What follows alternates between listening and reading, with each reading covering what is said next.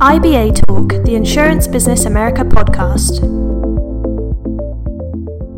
Hello, everyone, and welcome to the Insurance Business America Cyber Podcast Series. I'm Bethan Moorcraft, Deputy Editor, and in today's episode, I'm joined by Tyler O'Connor, co director of CRC Group's Cyber and Technology Practice, and Amanda Harvey, partner at Wilson Elser. Tyler, Amanda, thank you very much for joining us today. Thank you. Thank you. Great. So, so far in this uh, cyber series, we've discussed um, the cyber risk landscape and the evolution of cyber risk. We've looked at best practice cyber risk mitigation, and we've looked at how brokers can put together a, a top quality cyber insurance package. Um, so, now we're going to look at breach response. So, let's start with an example. Um, an employee clicks on a dodgy link, a dreaded troll pops up on screen saying all systems have been locked down until a ransom is paid. Tyler, what happens next? Well, several things can happen next. Hopefully, we have um, a culture in the company where no matter whose desk that uh, pop-up occurs or whatever uh, machine uh, where that arrives, uh, that that somehow makes its way to somebody that is a decision maker, um, and that it doesn't, um, you know, sit under the desk or, or is hidden. That we have a culture of um, of reporting something in in that way. Um, and then from there, I, you know, look, I mean, hopefully we have insurance. Let's assume that we do, right? We're all tuning in and we, we place this business and we've we've tried very hard uh, to place this business and um, hopefully we've equipped our uh, policyholders with a policy that um, is there and is ready to go. And hopefully at the same time, that policy is accept, uh, accessible rather uh, by more than one person at the insured uh, at the company where the event happened. So, um, because one of the first things we want to do is we want to notify our insurer.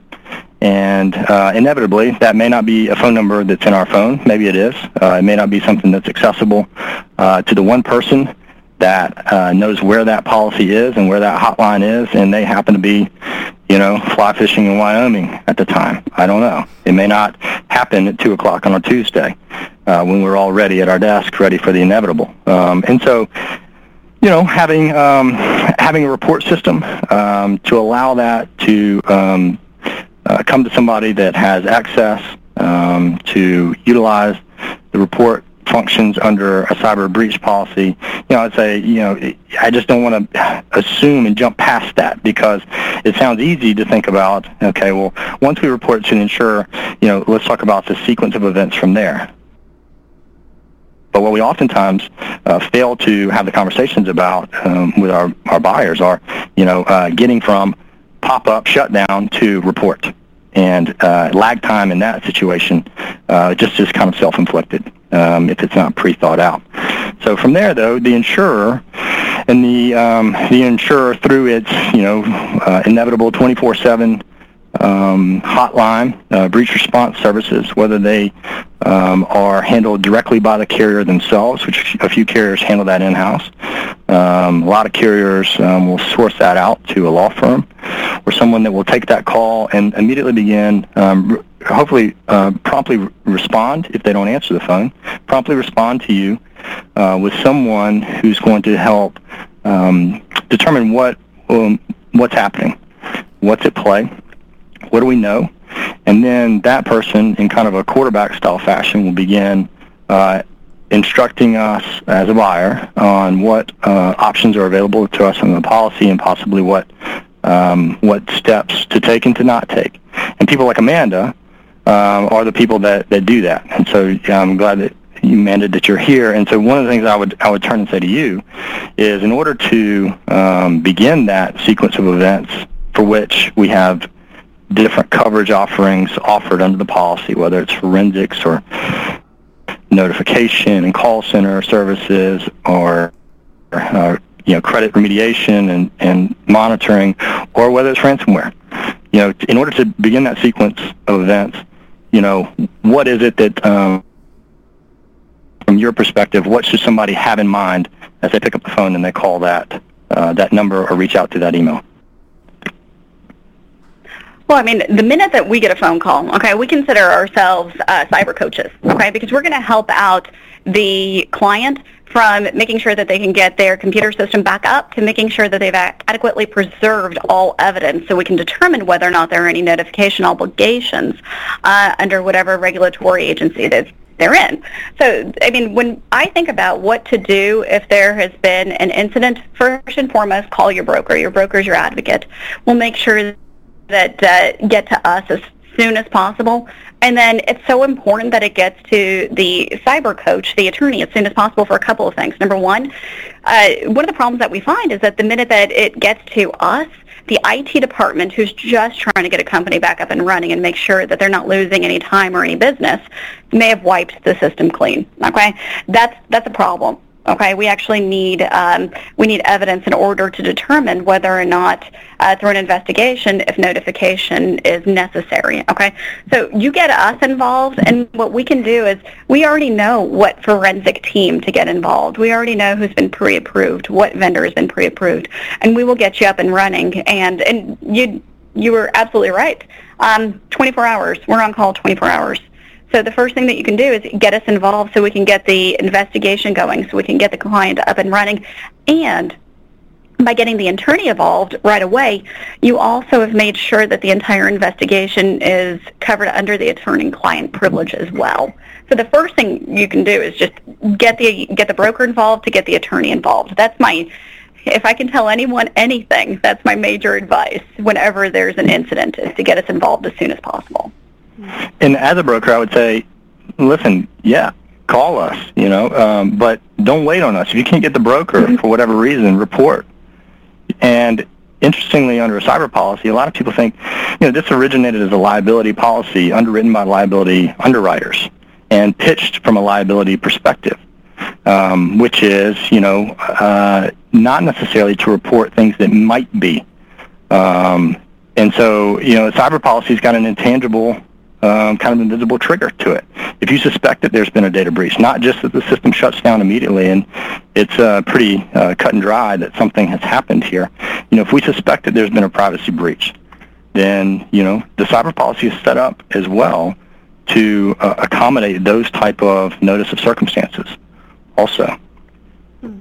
Uh, Amanda, you just mentioned uh, notification obligations, and obviously that links into this, uh, you know, the cyber regulatory environment and this sort of laws around privacy and that sort of thing. So, so what laws do companies need to abide by? What do they need to be thinking about um, if they've potentially been breached?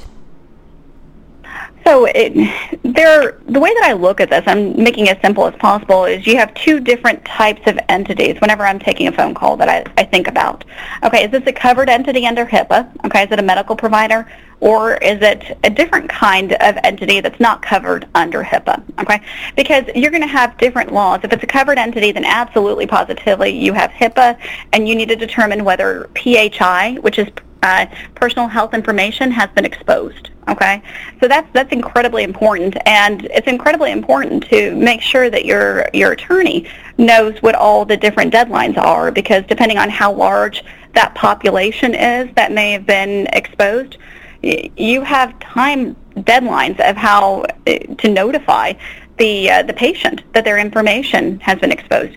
And the thing is, it's not just under HIPAA. So I'm focusing right now on the, the medical provider, the covered entity. It's not just HIPAA.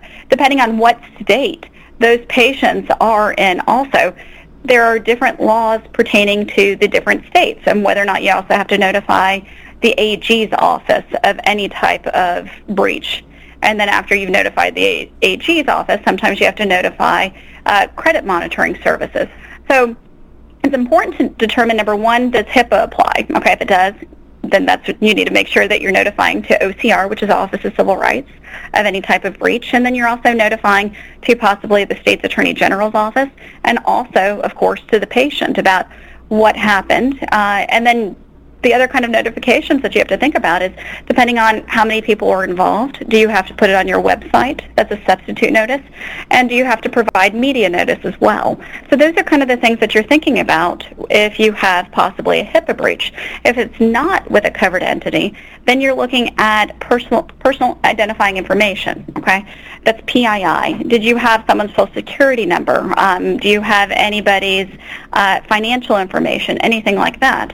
And again, once again, we have to look at what state they're located in because the state laws differ from state to state as far as depending on how many people have been compromised in this incident and whether or not you have to notify that state attorney general. And then obviously you have to notify the the person's imp- the person whose information was compromised as well. So there's a lot of notification going on here, and that's just in the U.S. Uh, if you have companies that have uh, employees or anybody that's outside the U.S., then you're going to have other notifications with GDPR as well. Yeah. You know, and I would just say in that way as well.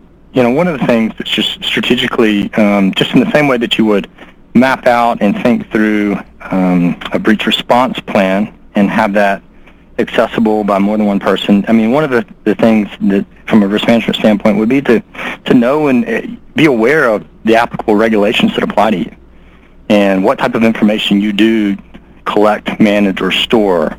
What applicable uh, regs uh, you know may exist in your business or uh, relevant relative to that information you know, and to the best of your ability that you've got a plan for operating within compliance with those regulations, you know. Um, if anything, you know, and, and man, I would yield back to you on this, and, you know, maybe this is a different podcast, but, you know, increasing your defensibility in the wake of a claim um, would be helpful you know, to show compliance, to show policies and procedures that uh, we're aware of, um, certain regu- regulations, um, uh, certain responsibilities pertaining to, to data, you know, so that if, if uh, the inevitable happens or an error happens or a rogue employee, you know, that um, things were in place and that you had thought those things out as well, you know, and, you know, and then from a, from a breach response standpoint, when you pay a policy for, uh, when you say, I'm sorry, when you pay the premium for an insurance policy, you have pre-retained someone like Amanda, you know, um, and you have pre-retained someone that uh, is going to help you and support you and be your intelligence um, for diagnosing, as, as Amanda just laid out, what regulations apply and how each state notification's law and timing affects you. Otherwise, that would be an overwhelming thing for uh, an insured on their own or you know the counsel, the regular attorneys that an insured might use. Uh, an expert matters here, and when you pay your policy premium, you've retained that type of expert to help guide you in assessing that and complying with those legal uh, those legal regulations. Yeah. So beyond, you know, we've just spoken about those regulations, breach notification, that sort of thing. Beyond the legal issues, um, what other unexpected costs might arise um, for an insured that has a breach? Well, some of the things, I mean, we've talked about obviously the forensic investigation, all of those things that you would think would go into it, right? Data recovery, things like that. But what clients don't always understand, and that's important to get across, is that business interruption is going to be huge. If you have gone through a ransomware event or anything, any type of compromise like that, and your system is down. And I've had this with clients where their phones are down, their website's down, everything is down. So you end up having um, lost revenue during due to network compromise. You have decreased employee productivity in response to the incident. I, you also have um, possible reputational damage, customer loss, denial of service. These are all things that, that go into it that may seem to some extent um, like some intangibles. So that's something that we, we also help as a cyber coach. We help through all of that. We help with the messaging of this incident. We help with getting you back up and wor- working as fast as possible. So we help with all of that. But that's going to be incredibly important. And that's one of those other areas to make sure that you have enough coverage in as well because that's one of those things that you don't always foresee that you're going to be down. What, what will happen if your business is down for a week? All right, think about that. Think about how much money would be lost, and that's that's your business interruption. And make sure that you have proper coverage for a situation like that as well. Mm-hmm. In terms, so a lot of insurance carriers these days are talking about, you know, how they can differentiate themselves in the cyber insurance marketplace. Um, one of the ways people seem to be doing that is by providing or, or, or sort of offering out these extra value-added services. So, Amanda, you've mentioned, you know, yourself, uh, Wilson Elser being sort of the cyber coach. I know people are offering crisis management, legal counsel, all that sort of thing. Um, so, Tyler, sort of what trends are you seeing in terms of these sort of breach response services and, and value added extras? Well, in the last 18 to 24 months, we've really made a, le- a leap uh, as an industry from being um, an insurance industry that is uh, remediation focused, call us when you need us, to uh, an alignment on the front end of ensuring as best we can that you're in the most um, uh, you're in you're in the most defensible position and in a position that um, you know is set up to, to try and avoid a, a situation like this. I mean, look, we've we've had the highest levels of retail and government be breached, and whether it's an inside or an outside event, you know, it it can happen. It's not that it can't happen to you, but there are ways to avoid it and to be defensible in doing it. And from our perspective, you know, insureds, uh, buyers have always kind of struggled with the fact that insurance and cyber resources um, haven't better um, been aligned or incorporated and lend um, lend themselves to one another. And so it, it has been encouraging, and, it, and it's become a marketable difference in a way that people are selling one policy and one carrier to the next is what essentially, you know, quote unquote, free services are available to me. How are you going to put me in a position to avoid a loss? Now, it's not just a, you know, gimme, gimme, gimme type situation. It's also reflective of the fact that buyers of insurance are still having to make a tough decision, which they've had for several years, and which for several years hurt us as a marketplace from non-buyers in the small and middle market, which is how do I spend my IT budget? How do I spend my, my dollars? Do I spend it in the way of buying an insurance policy, or do I spend it in the way of cybersecurity and increased security posture? Now, not everybody's had to choose that fork in the road. They can go down both to an extent. Um, but for people that do, and for small businesses that are, you know, allocating in a tough way how to spend one route or the other, you know, to have uh, those two tied together or better aligned where um, the cyber insurer is in a way offering a warm introduction or a discount or certain free services that at the same time they are considering putting out the bid and spending money um, on outside of insurance. Yeah, that is very appealing to a buyer because you know not only do they would they expect a cyber insurer to be aligned with all the different response services that we've we've kind of touched on here and all the different vendors. In the same way, they've just struggled with the fact that you know the the pre-breach, the the avoidance, um, you know, cybersecurity uh, protection people aren't also better aligned. So we have seen a um, a great movement um, in the way of those services being made available um, or broadcast to buyers or given to them in certain circumstances. You know, and that can run the gamut from just a general health assessment to uh, true deep dives, ethical hacking, tabletop exercises, ongoing live cyber surveillance, ongoing, you know. Uh, okay, Tyler, Amanda, going to have to hold it there with questions. Um, thank you very much for uh, for sharing some insight with us today. Um, very much appreciate that. Uh, if you enjoyed this episode, make sure to listen to the rest of our cyber series where we look at the cyber risk landscape, now and into the future, um, best practice cyber risk mitigation, and how to put together a first class cyber insurance program. Also, make sure to follow us on social media. We're on Twitter at InsuranceBizUS, Facebook, and LinkedIn. Thanks everyone for listening. Thank you for listening to part four of the Cyber Risk series of IBA Talk.